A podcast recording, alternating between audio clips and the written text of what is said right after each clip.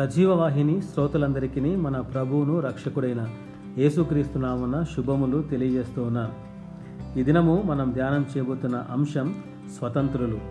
రెండవ కొరింది పత్రిక మూడో అధ్యాయము పదిహేడవ వచనంలో ప్రభువే ఆత్మ ప్రభు యొక్క ఆత్మ ఎక్కడ నుండునో అక్కడ స్వాతంత్రము నుండును.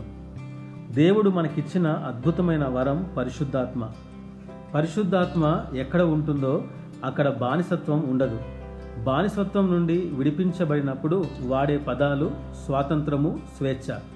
మనము దేనికి బానిసలుగా ఉన్నామంటే భయం పాపం. ఈ భయం నుండి పాపం నుండి మనకు క్రీస్తు ద్వారా స్వాతంత్రం కలిగింది. బానిస అధికారం చేయలేడు. స్వాతంత్రం పొందినవాడు అధికారం కలిగి ఉంటాడు. దేవుడు మనకు పిరికిగల ఆత్మను ఇవ్వలేదు మరలా భయపడకు మనము దాస్యపు ఆత్మను పొందలేదు.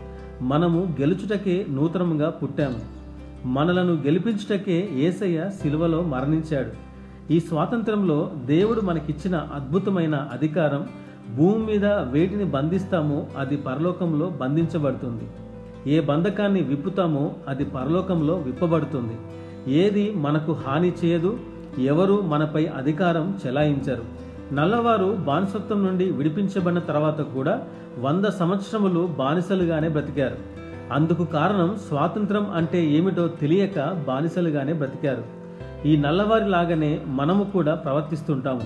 రక్షించబడక ముందు వేటికి బానిసలయ్యామో రక్షింపబడిన తర్వాత కూడా మార్పు కనిపించదు. రక్షణకు ముందు మరణమునకు భయపడేవారము సమస్యలు అనారోగ్యం ఆర్థిక ఇబ్బందులు ఇలా ప్రతిదానికి భయపడుతూ పాపములో బంధించబడి ఉన్నావు. రక్షణ పొందిన తర్వాత వచ్చిన మార్పు ఏంటంటే ప్రార్థన చేస్తూ భయపడతాము ప్రార్థన చేస్తూ పాపం చేస్తాము. నీవు దేవుని ఆత్మచేత నడిపించబడుతున్నావని అనుటకు ఒక సూచన ఏంటంటే ప్రతి విధమైన బంధకం నుండి విడుదల పొందుకుంటావు. ఒకవేళ బలహీనతలో ఉన్న దాని నుండి బయటపడటకు ప్రయత్నిస్తావు. ఈరోజు నీవు స్వతంత్రునిగా ఉండి పరిశుద్ధాత్మ చేత నడిపించబడుతున్నావా? లేదా ప్రతిదానికి భయపడుతూ పాప బానిసత్వంలో ఉన్నావా? పరీక్షించుకోవాలి. ఇట్టి మాటలు దేవుడు దీవించునుగాక. ఆమెన్.